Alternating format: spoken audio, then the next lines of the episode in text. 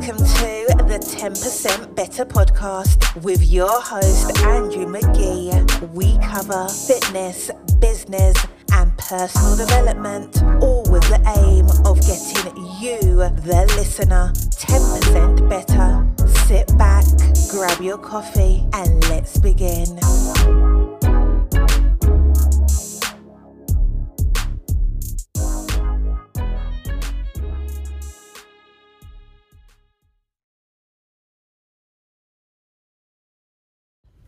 What is going on, folks, and welcome to another episode of the ten percent Better Podcast. My name, of course, is Andrew McGee, and I will be your sole host today. Today, but before we begin, I would like to give a shout-out to our main sponsor, Athletic Generation. Athletic Generation is our flagship sports nutrition company, uh, stocking, handling, and managing everything you can imagine in the sports nutrition world. From whey proteins to creatines, amino acids, fat-burning compounds, and everything in between, there is something for everyone on the website. If you head on over today to w w w dot athletic generation dot com and enter the promo code ten percent B, you will get ten percent off your very first order, all by simply listening to this podcast. That's w w w dot athletic generation dot com, promo code ten percent B. So, as the title of today's podcast tells you, um, today I really want to talk about finding out who you are. Now, I am on my way back from uh, Alexander Parade, Uh, which is my old stomping ground when I was a kid, and this is actually a very rare occurrence for me because it's a it's a Tuesday, which usually Monday and Tuesday is absolutely bananas for me, which it has been, but um, I am slightly injured just now. I've tore my upper back, and therefore I have got some time because I couldn't train, and ultimately um, had to change a couple of things as well. So it gave me a wee bit of time, and I thought, you know something, I'll not be able to weight train today. I will be able to get some steps in. Why not go a walk around the park, maybe loosen my back off? But when I was doing that, I was also I was also thinking, and over the past few months, I'm now thirty years of age, and over the past few months, I've kind of figured out and kind of realised exactly who I am and who I'm going to be. And you know something? That's something that I'm absolutely fine and okay with, because who I am is, I think, only really found or only really um, understood after a certain period of time. I, for me, I've kind of nailed down exactly who I am and what my criteria is of me. And what I would say is, I am somebody that is always looking for excess. So, and that the word of there was excess, not success. Also success, but I'm always looking for excess. I'm always trying to do things bigger and better. As an example, if I'm going to go and buy a T V, I don't want the second smallest one or the second biggest one in the in the store. I want the biggest one. I want the seventy-five, eighty-five, ninety-five inch T V. If I am uh, buying a hot tub, I want the biggest hot tub. If I'm buying a car, I want the big huge car. If I am going a run, I don't want to do the small run, I want to do the biggest run. I don't want to lift the smallest weights, I want to lift the biggest weights, etc, et cetera. I don't want to have the smallest business, I want to have the biggest business. It's it's just really who I am. And I've realised that over the years that people, I think, initially were kind of thinking, not necessarily me, but I think when you hear that, you think, oh, that's not really a great way to be. Do you know something? I actually think it is. You know, because I think that there's people, there's people for every walk of life, and there's means of living and characteristics and mannerisms and certain types of people for every single walk of life. Do you want to be somebody that is um, happy within their means and uh, able just to do things normal and moderate and be fine. If that's the case, brilliant. That there is no problem with that. And equally, there is no problem with somebody like myself who wants to do everything in excess and wants to have the biggest, best, and be the biggest, best possible, and continue to try and push the envelope and push the boundaries and grow and progress and accumulate. I don't think there's a, a problem with that type of person either. I've also realised that I'm probably I'm probably going to be the person that's not the most politically correct. So this is a it's a very dicey subject nowadays when you talk about political correctness and um, the way that the world is nowadays with uh, emotions and feelings and just how it's changing every single day, really. But I've kind of realised that I'm I'm not necessarily going to be the person that champions the highest level of political correctness.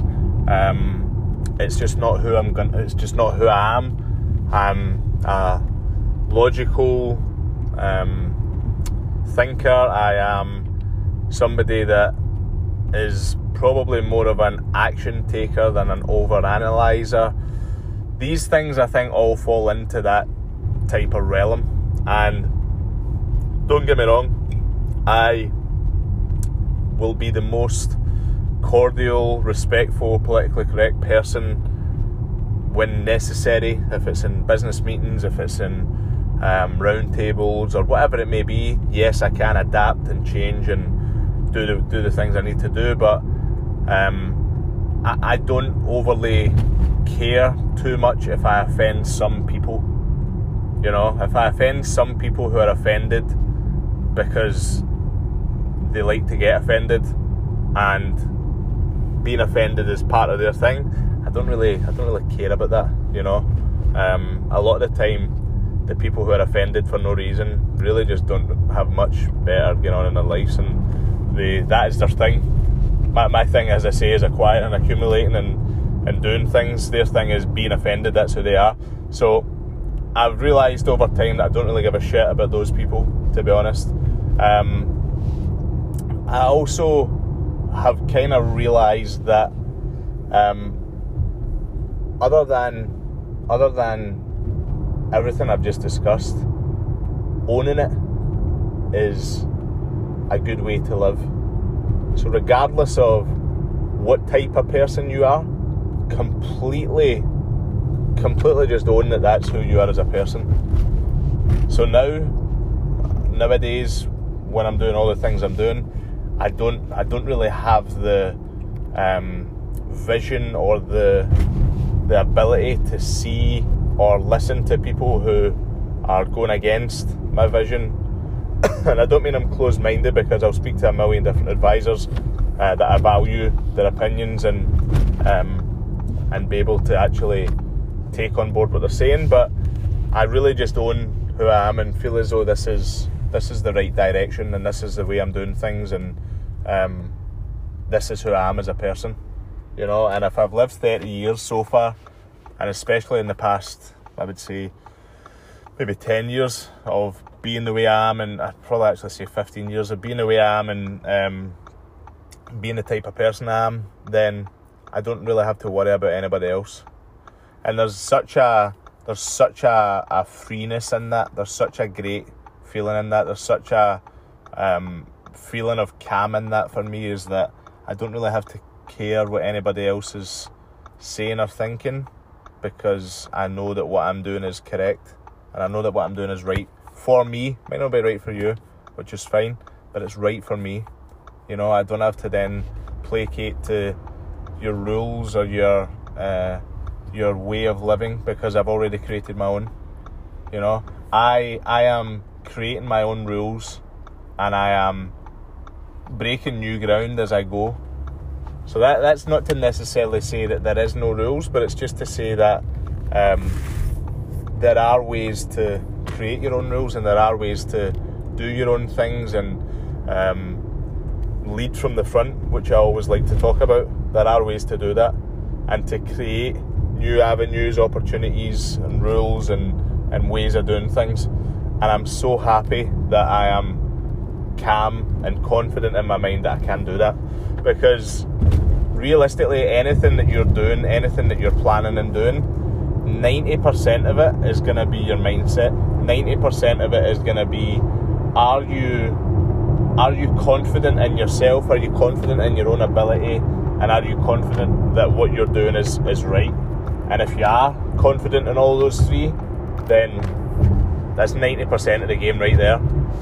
You know, it's either very easy to then follow through on it, or it's very easy to convince other people um, to follow through on it, or to help you follow through on it.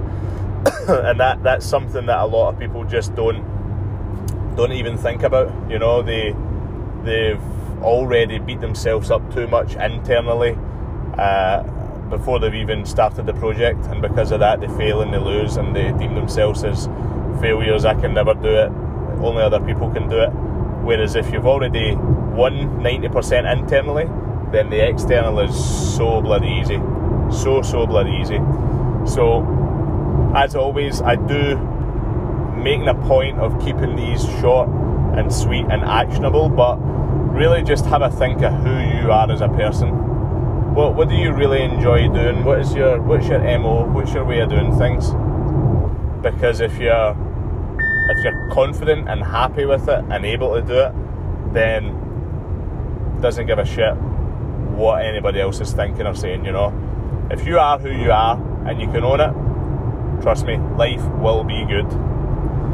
So folks, as always, my message to you is to go out there and take action. Stop talking about it, start doing it. And if these podcasts do help you, if these podcasts do help you become ten percent better, then please do subscribe, please do share to your friends, share to your family, uh, let them know about it. If it can help them, brilliant. If I can help one person per day, my life is pretty damn good. Uh, if you want to hit me up on social media, you'll get me at Athletic Generation Prez on Instagram, or you'll get me at uh, Andrew McGee. I have a like page set up on Facebook, so you'll get me on either of those ones.